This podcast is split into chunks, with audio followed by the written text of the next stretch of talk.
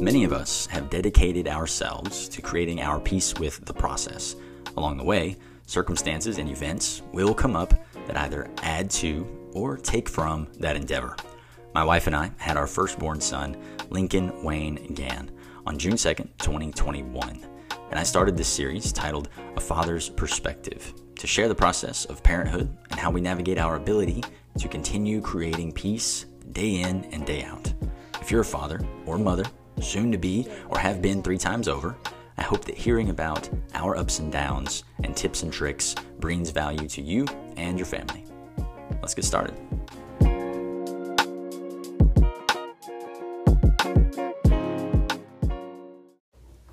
All right, ladies and gentlemen, welcome back to another episode of A Father's Perspective, a Friday series that I'm doing now on the Peace with the Process podcast. Now, you may have listened to the last Friday perspective, or I'm sorry, last Father's perspective that I released last Friday with my beautiful wife on the episode. And you probably heard us talk about how we just couldn't cram it all into one episode, so we've got to have her back on the podcast. Wah, wah, wah. all right, but seriously, we do have to kind of speed through this one because we have a sleeping baby in the living room. And if he bursts out in tears any moment, it'll pretty much ruin our podcast. So we got him down, we got him asleep. Let's try and knock out this podcast. And guys, please bear with me.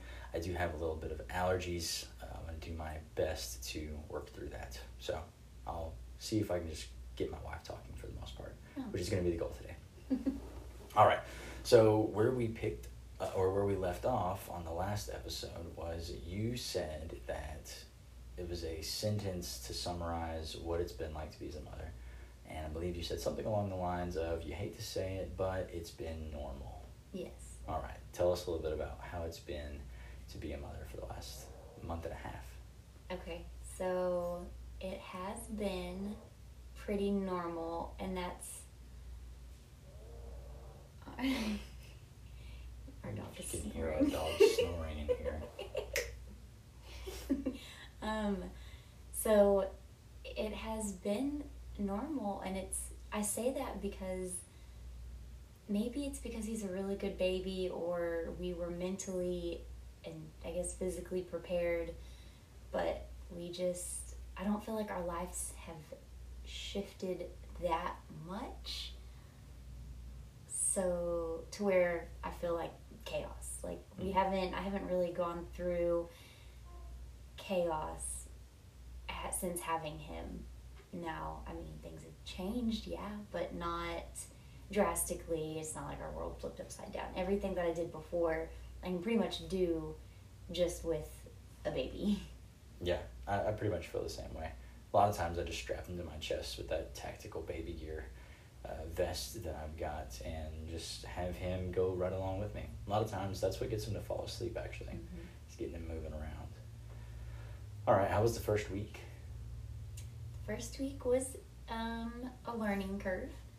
Really, the first three days were the learning curve because after we got it, like after we got it down, our child is such a creature of habit that it made everything since then pretty easy, at least for us, because I mean, day one there was there was absolutely no schedule. There were, we had nothing planned, and people were holding him. He slept all day, and that's great. And then at night, it was just, he was up, he didn't want to sleep, he was cranky. We didn't really have a formula of how to get him back to sleep or how to um, really navigate through that. And so the first night was rough. And then the second day, I remember we woke up and you were just like, today we get him on a schedule. And so we practiced every two hours. We would, at the time, we would feed him and then change his diaper and then put him to sleep. Feed him, change his diaper, put him to sleep, like clockwork. And I remember my midwife saying, I think it was like day three or four, his checkup, and I told her, I was like, yeah, he's on this this schedule. Every he sleeps for four hours straight at night, and I think that was starting day three. So yeah, and she was like, oh I mean, it's great that he's on a schedule. Typically, we don't recommend that until like two months just because the first two months are so crazy and a newborn doesn't really latch onto a schedule as quickly. And I'm like, oh, well, our kid totally did because he is very much on schedule. And since then, he's just kind of grown. Those four hours stretched to five hours and six hours. And several times this past week, he slept, what, eight, nine hour stretches. Yeah.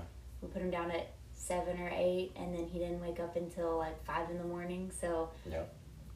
I mean, he's really got the, the scheduling now. Yeah. so that first week was kind of learning that schedule, learning what he likes, learning what he doesn't like. He does not like mittens. He does not like socks. He does like swaddles, and so Yeah. You can totally hear him in the Mhm. background now, I'm sure. That's all right. He will cry himself to sleep here in just a moment. that sounds so sad. He is fed and he is clean. he is happy. He's just very tired and has not napped all day long. That is the only battle that we that we sometimes have around this house is the fact that uh, he can just be upset for a little while. Mom hates for him to be upset for too long, and um, Dad usually doesn't doesn't play games. So I, I don't care. I'll let you sit there and, and cry it out. You've been fed. You've been, you know, uh, what diaper changed. Sometimes we swaddle him. Now that he's getting older, we don't have to swaddle him as much, and that's pretty much the only things that, that need the checklist off. And as long as I've hung out with him a little bit of it, you know, hey, you know you're not alone. Right. And I'll even sit there by him and be like, look, dude, you just gotta lay down and you'll be Mhm. all right. See, he's subsided. He's found his, his thumb. He's probably found his thumb. Starting to self soothe as well. What are some tips you would have for some first time moms based on what you encountered in the first month? Um. Well, first time moms, I would say get your postpartum kit together and make sure you have it very stocked so you aren't running to the store or making someone else go to the store for you. Um, I'm just going to say it adult diapers are going to be your best friend for about a week to two weeks. It's just a thing. And that's okay. It just makes things very easy. And so yeah, have that stocked and and like I just had a basket on the back of our toilet, so I didn't have to go and dig under a counter or in a cabinet. It was just there. And then for first time parents in general, I would say just be ready to try things until you figure out what works best for your baby. Like, I went into things with just like absolutely no pacifiers. Like, I don't want pacifiers because I want to breastfeed and I don't want there to be confusion. And I even bought pacifiers that resembled my nipple the best. um, can I say that? She's an awkward conversation. yes, you can say that. Okay. Is it a bad word? Um, to resemble mine the best that I could in case he did want it, and that is his. I mean, that's his favorite one. But Yeah. and he took it. He took a pacifier pretty consistently for the first few weeks, maybe the first month, and then I don't give him the pacifier as much as you do. Right. And so he's kind of weaned off of it. Like he's like, I don't care for it. I mean, he'll take it every now and then. Like he had it in the car, but that's so. Just be prepared to deviate from your original plan For sure. and and be flexible. The whole sleep when the baby sleep that that works. But better advice is sleep when somebody else is watching your baby because you cannot you are not going to sleep when the baby sleeps you got to you've got dishes if especially if you are you know you've got your spouse working or if you're a single parent or if both parents are working like you really can't sleep when the baby sleeps so invite people over there are tons of people out there that want to hold your baby it's just it's just truth you've got aunts is true. uncles you know your parents grandparents everybody wants to hold that baby so Mhm. invite them over Yes, and take a nap. definitely. Take advantage of the fact that they're probably holding back from how much they would prefer to come over and see that baby than what you're actually seeing. mm-hmm. Um, that's you know that's if you have a similar situation as to what we have. I know some people out there aren't blessed as, as we are to have uh, you know all the family members and things like that, as as well as many of them being uh, very close to home. Um, but just you know, take I don't want to say take advantage. Don't take advantage of your friends and family, but kind of do. Um, you know, I mean, they're your friends and family, and if you're gonna let them be around your kids, then they need to be open to the concept of uh, of hanging out with them for a little while. You know, hopefully, you've already figured out the kind of people that you are willing to keep relationships with in your kids' lives. Uh, take that into consideration as well. Fortunately, we made those decisions probably very, very, very long ago, based on where where we were at, uh, just in our maturity and as adults. You know, we didn't really have uh, friendships from from before we started going to church and just you know making drastically different decisions than what we had been uh, back then. So you know, and, and that just happens as naturally with any uh, friends, and in some cases you may come across uh, family members. Fortunately, we haven't had to have a situation like that come up. Um, but of course, there's some that I think I've used the term before. We love them from a distance, um, but that just means that they don't show much interest in coming around, and we are just all right with that, and we, we love them when we see them, type thing. So we understand everybody's family dynamic is going to be a little different. But with that being said, let's see. What do you feel has been the biggest challenge? Mm, I know this one. Okay. My schedule. The baby, we can get him on a schedule very easy. He's like his dad. Yep. Blake, as you know, very emphasis on the very schedule oriented. But me, I've never really been one on a schedule.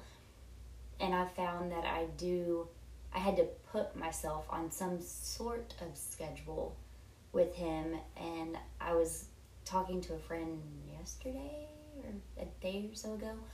And um, like it kind of, I kind of said it without even thinking about it. But I told her, I was like, yeah, now I feel like myself. And I had to like realize, I was like, oh, well, I, I felt like myself the whole time, but now I feel like, for example, it's hard to explain. So, for example, Lincoln will sleep in the mornings until almost noon. Like sometimes I have to go wake him up. And, and that's pretty consistently. Whether or not he's sleeping all the way through, or I have to go and feed him and then put him back in his bed, he'll sleep until late morning. And before, I was like, oh, I can just lay in bed, I can do whatever. And then I would just, I mean, weeks went by and I would not eat breakfast.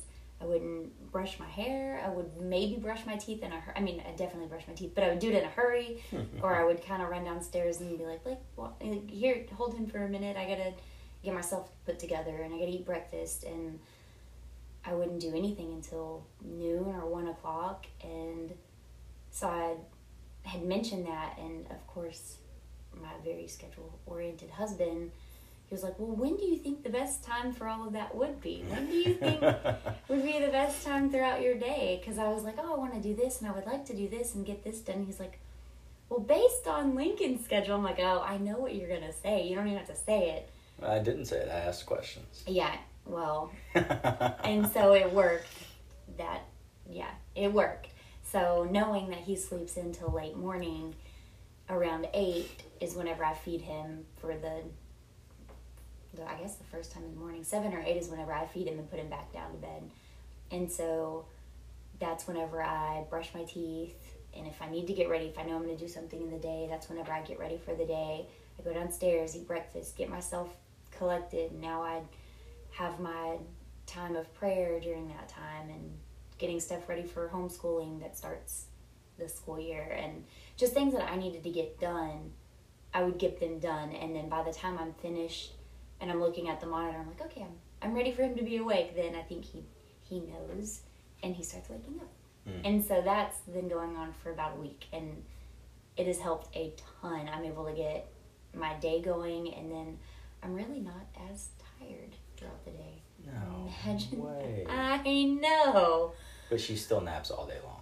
Don't let her. Don't let her confuse you. Okay, maybe not all day long. I take a nap. A, a two-hour nap a luxurious nap.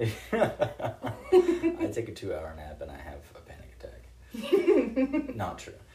I have I am very tired here lately though. I will say for me that's one thing that I um, obviously I told you guys I decided to take over the midnight feedings. Well, I used to operate off of about 6 hours and 45 minutes worth of sleep. Now, I've done some reading and I found that I've been being a bit um, probably probably just ignorant to the facts. Like the concept that some people can operate off of less sleep, some people can operate off of, or you know should operate off of more sleep. Um, I think once I kind of took a look at some of the things that were lining up through my day, like for instance having to take a nap in the afternoon, that kind of goes back to the needing uh, needing more sleep on a regular basis. Unless you overly sleep, like my wife, and then you're just in a constant state Wow. of tired. I'm that think you get that ten runs- hours of sleep a night, don't you? Yeah. Yeah, yeah. There's nothing wrong with that. you think this beauty comes from? Yeah, right.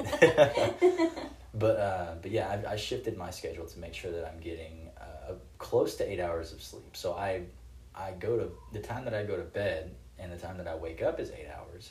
I take a thirty minute chunk out of that from whenever I do the midnight feeding for Lincoln whenever he wakes up in the middle of the night, and that's been definitely helping. But another thing is, is we just moved into this house, and so if I'm not relieving my wife of uh, our son and kind of just hanging out with him and letting her get some things done or walk around and you know just that way she doesn't have her super you know alertness on and she knows okay he's with dad he's good uh, then i'm doing all kinds of things around the house getting it we were getting it into order for the first month. We were doing all kinds of things.